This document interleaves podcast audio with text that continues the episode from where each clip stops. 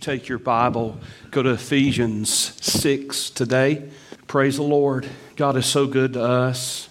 I'm so grateful for the Word of God that teaches us and walks us through line upon line, precept upon precept, principle upon principle, and teaches us how to live life. Now, I'm going to give a huge disclaimer. I am not, I am not an expert on the subject that we will look at today. I am not. We're looking at the subject of biblical parenting. I'm not the expert. I fail. I am a sinner. I am a deeply flawed dad. At times I'm inconsistent. Don't mean to be, but I am. At times I'm hasty in my punishment. Don't mean to be, but I am. At times I am easily frustrated with my children. Don't mean to be, but I am. So I come to the text today as a listener and a learner and someone who stands in desperate need of God's help. Because I realize, apart from my relationship with Jesus and my relationship with my wife, I have no more important duty than to shepherd the hearts of our sons. I read a book a number of years ago that really profoundly impacted me and woke me up to some things when I was a young parent written by Tedd Tripp entitled Shepherding Your Child's Heart. I encourage every parent and even grandparent in the room to get a copy of that book and read it. Shepherding Your Child's Heart. It is chock full of biblical, sound, practical wisdom, godly advice. God has called us to shepherd the hearts of our children and even our grandchildren. But how do you do that? Today we're talking about shepherding their hearts without losing your mind. I hear chuckles. Every parent and grandparent in this room understands what I mean by that. Ephesians 6, verse 4 and ye fathers, it also applies to mothers, by the way, and ye fathers, provoke not your children to wrath, but bring them, bring your children up in the nurture, in the admonition of the Lord. Someone said one time that a two year old is kind of like having a blender except you don't have a lid for it. Erma Bombeck, who was a humorist and a columnist, she said, When my kids become wild and unruly, I use a nice, safe playpen. And when they're finished, I climb out. Someone said once you sign on to be a parent, 24 7 is the only shift they offer. You know your life has changed, one said, when going to the grocery store as a parent by yourself is in itself a vacation. Being a parent, one said, is like folding a fitted sheet. No one really knows how to do it.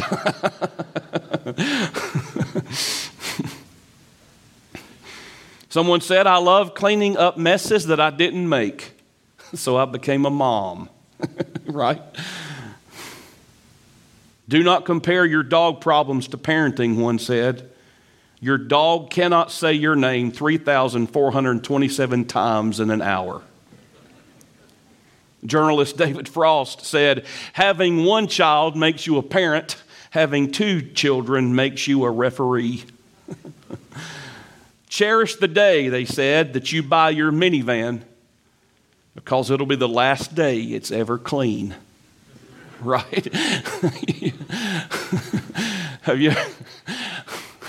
You ever found six month old Happy Meal fries are still in, you know? and by the way, they look the very same as they did. Isn't that true? All right. I'm not going to say I ever have been there, but anyway. if, if you don't know, someone said, a parent said, if you don't know where your kids are in the house, this is for this generation, right? If you don't know where your kids are in the house, turn off the Wi Fi and watch them slowly appear. God is providential, one man said, and that He gives us 12 years to develop a love for our children before He turns them into teenagers. and some of you be like, yep, I understand that right there. That's probably why Mark Twain once said when a boy turns 13, put him in a barrel and feed him through a knothole. And when that same boy turns 16, plug up the knothole. the Peace Corps years ago had a slogan that said, and if you're my age or older, you remember this, it said, It's the toughest job you'll ever love. Well, can I say I don't know about the Peace Corps, but I do know a little bit now for 18 years about parenting. And that truth absolutely applies to being a parent. Tedd Tripp, in his excellent book, Shepherding a Child's Heart, said, listen carefully, recognizing that God has called you to function as His agent, that defines your task as a parent. Our culture has reduced parenting to simply providing care. Parents often see their task in these narrow terms. The child must have food, provide clothing, provide a bed, and then maybe provide even some quality time, he said. But in sharp contrast to such a weak view of parenting, he said, God has called you and me to a more profound task than simply being a care provider. You shepherd your child on God's behalf, parents. The task God has given you is not one that can be conveniently scheduled. It's a pervasive task, he said. Training and shepherding are going on whenever you are with your children and wherever you are. Whether you're walking, waking, talking, or resting, you must be involved in helping your child to understand life, God, Himself, and His needs from a biblical perspective. And I say amen to all of that. So, how in the world, parents and even grandparents and guardians, how can we shepherd the heart of that child without you and I losing our minds in the process? First of all, I want to say that God here in the text tells us to provide the right environment. Provide the right environment in your home, in your family. Notice the words. Bring them up, parents. Bring them up, dad. Bring up your children. Not drive them up, not pull them up, not beat them up or push them up. Bring them up. The word nurture there one writer said that it brings the idea, the connotation of providing a perfect environment. We would say, like a greenhouse. We have farmers sitting across this room, a greenhouse effect, where you are providing in that greenhouse what we call a perfect environment for that plant that one day is going to be placed in the field, but you're, you're, you're, you're growing it now. You're, you're, you've, you've planted it in, in soil and you've provided the perfect example for that little seed to sprout and to produce, and for that little plant that one day is going to be placed back in the ground in the full environment of the open air in the real world, as we say. But right now, it's protected.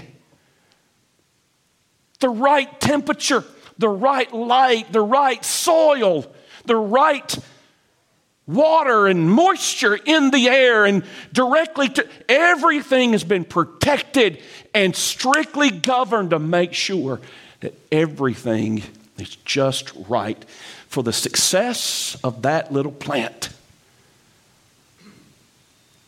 And, ladies and gentlemen, God's given you and I precious little plants, precious big plants for some of us. And it's our job to provide the right kind of environment.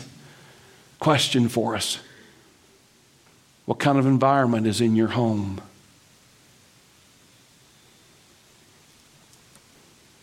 God says, I want you to provide an adverse, not an adversarial environment, but an advocating environment. He says, Don't provoke your kids to wrath. And we do that several ways, I'm afraid. Not an antagonistic environment, but an accepting environment. Not an angry environment, but a pleasant environment. Not a stressful environment, at your house, but a peaceful environment. Not a critical environment, but a constructive, helpful environment. Not a guilt driven environment at your house, but a grace filled environment. Not a lenient, lax environment, no, but not the extreme of a harsh, legalistic environment either. You see, there's a true biblical balance that God has called every Christian parent and every Christian home by the help of the Holy Spirit to establish. And thank God He will help us to establish that balance. Tripp said that the most powerful way to keep your children from being attracted by the offers from this wicked world is to make home an attractive place to be. Is your home attractive to your kids? Is it a safe place emotionally? Is it a strong place spiritually? Is it a clean place? Is it a wholesome place? Is it a calm place? Or do your kids develop anxiety just by walking in the door? See, friends, and I'm talking to some who, like me, when you were a child and a teenager and even a college student, there were times when you dreaded going home. I understand that. There were many times when I would whisper to Jesus in my conscience when we'd pull up in our driveway, Lord, I wish I had somewhere else to go tonight. I say that, and y'all know my heart. I say that not to shame my mom or stepdad in any way. That's just life, that's fact. I don't want that to be the case for my sons. God wants your home and my home to be a, a safe haven, a greenhouse environment and one of the ways that we shepherd their hearts to Jesus and toward the Word and toward the gospel is by providing the right kind of environment. Listen to Colossians chapter 3 verse 21 fathers provoke not your children to anger lest they be discouraged here the word provoke is used in the negative sense and literally means here it is parents do not constantly nag your children you see, parents, we cannot produce positive children in a negative environment. We cannot produce kind children in an unkind environment. We cannot produce patient children in an impatient environment. We cannot produce emotionally intelligent children in an emotionally toxic and emotionally immature environment. Dr. Randy Cox has said it so often, I've heard him say it a hundred times. We cannot produce what we are not. Mom and dad, listen carefully, please. We are not drill sergeants, we're parents. We are not to nag our children. We are not to drive our children like cattle, but we are to capture their heart and to lead them like sheep. We do that by establishing biblical boundaries. We do that through consistency, but we do that through intentionality, and we do that by providing the right environment for our kids. Peter O'Brien said that Paul is ruling out excessively severe discipline, unreasonably harsh demands, abuse of authority, unfairness, constant nagging and condemnation, subjecting our children to humiliation and belittlement. You and I understand what he means by this. God says, stop provoking your kids to wrath by unrealistic expectations, by unbiblical restrictions, by extra biblical things placed in their life where we hold the institutional policy on the same level as divine, holy, written word. Let's recognize parents and even as ministries and as schools and colleges and other institutions that sometimes there are institutional policies that we follow just because they're institutional policies. And that's life. You can't get around it. But let's not hold that institutional policy on the same level as God's divine word. Our children see through that. And if we're not careful, it produces and can produce by their response an aversion to truth. God help us because we all we all have to we all have to before the Lord. We all have to before the Lord make sure that we as parents are walking in the spirit as we set the parameters that God wants for our homes. I can't set the parameters for you. You can't set your parameters for me. But we all have to set those parameters.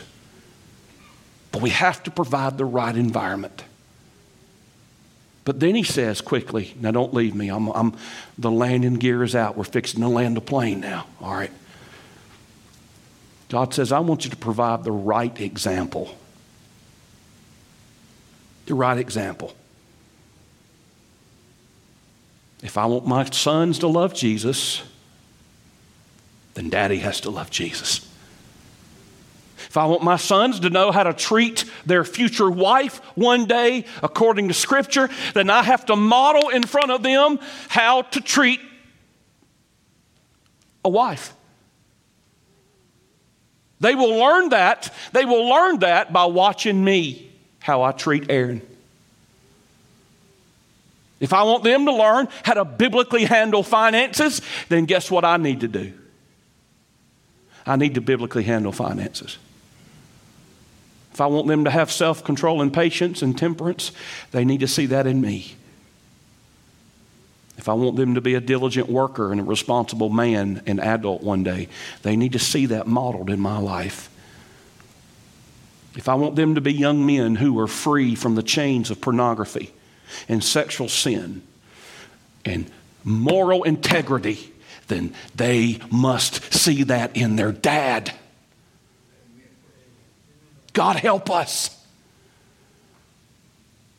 Ladies, your children, if you want your children to be godly, it doesn't happen just by rubbing a lamp and genie Jesus pops out and you undoing 18 years of your past. No, no, no, no. We must provide the right example. It's interesting, verse 2 in our text. Verse 2 admonishes the child to honor the parents. Honor thy father and mother. Can I tell you something? Just as God wants children to honor their parents, the Lord wants the parent to live an honorable life. You see, that task by the child is made more possible and much easier for the child when the parents live honorably.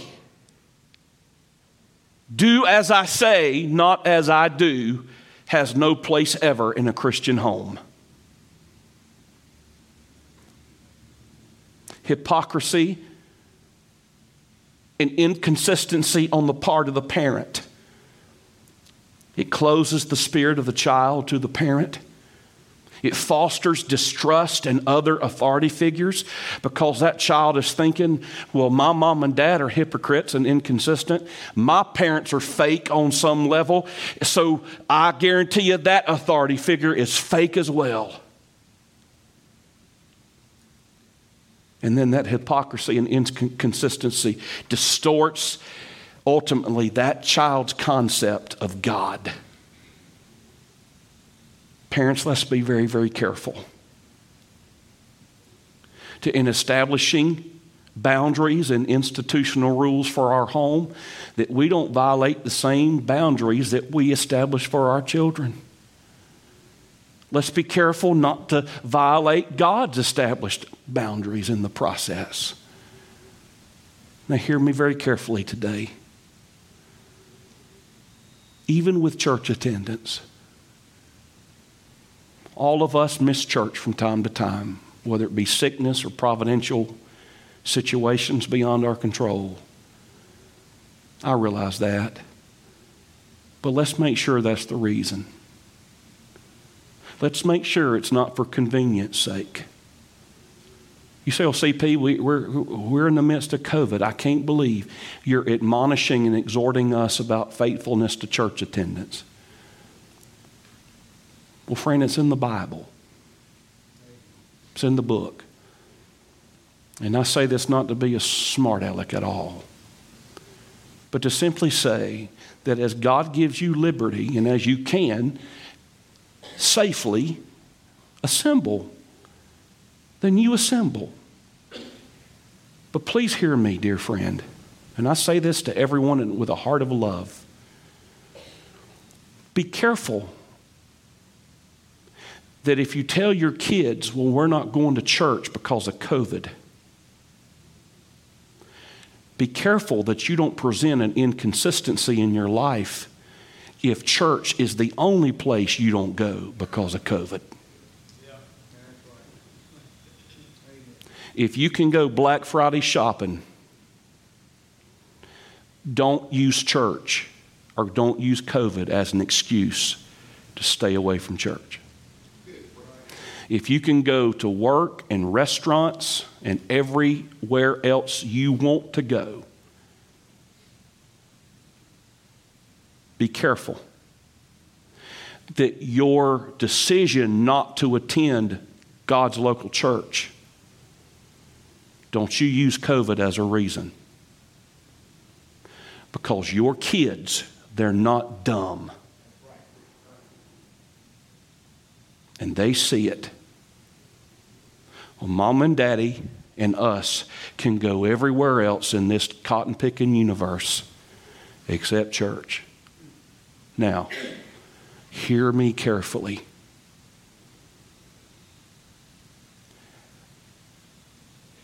We all must be careful.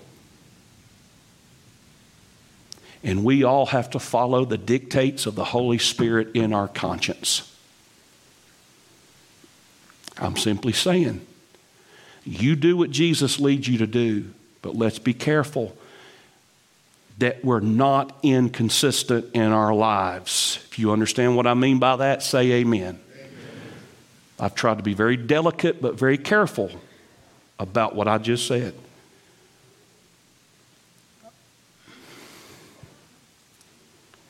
And then God said, You provide the right exhortation.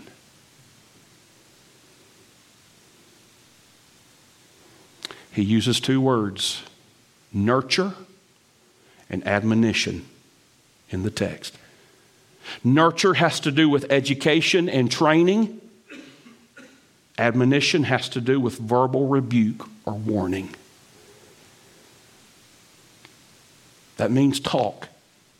We speak, we teach, we exhort our children. Nurture of the Lord, the Lord's nurture, the Lord's admonition. This is the qualifier. Spiritual, biblical, God focused, gospel centric, word saturated instruction.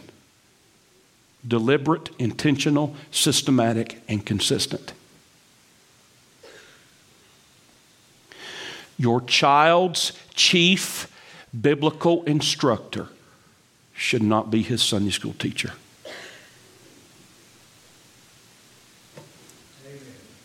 It should not be the youth pastor. It should not be his Christian school teacher. It should not be his coach. It should not be their pastor. A child's primary spiritual instructor is to be mom and dad.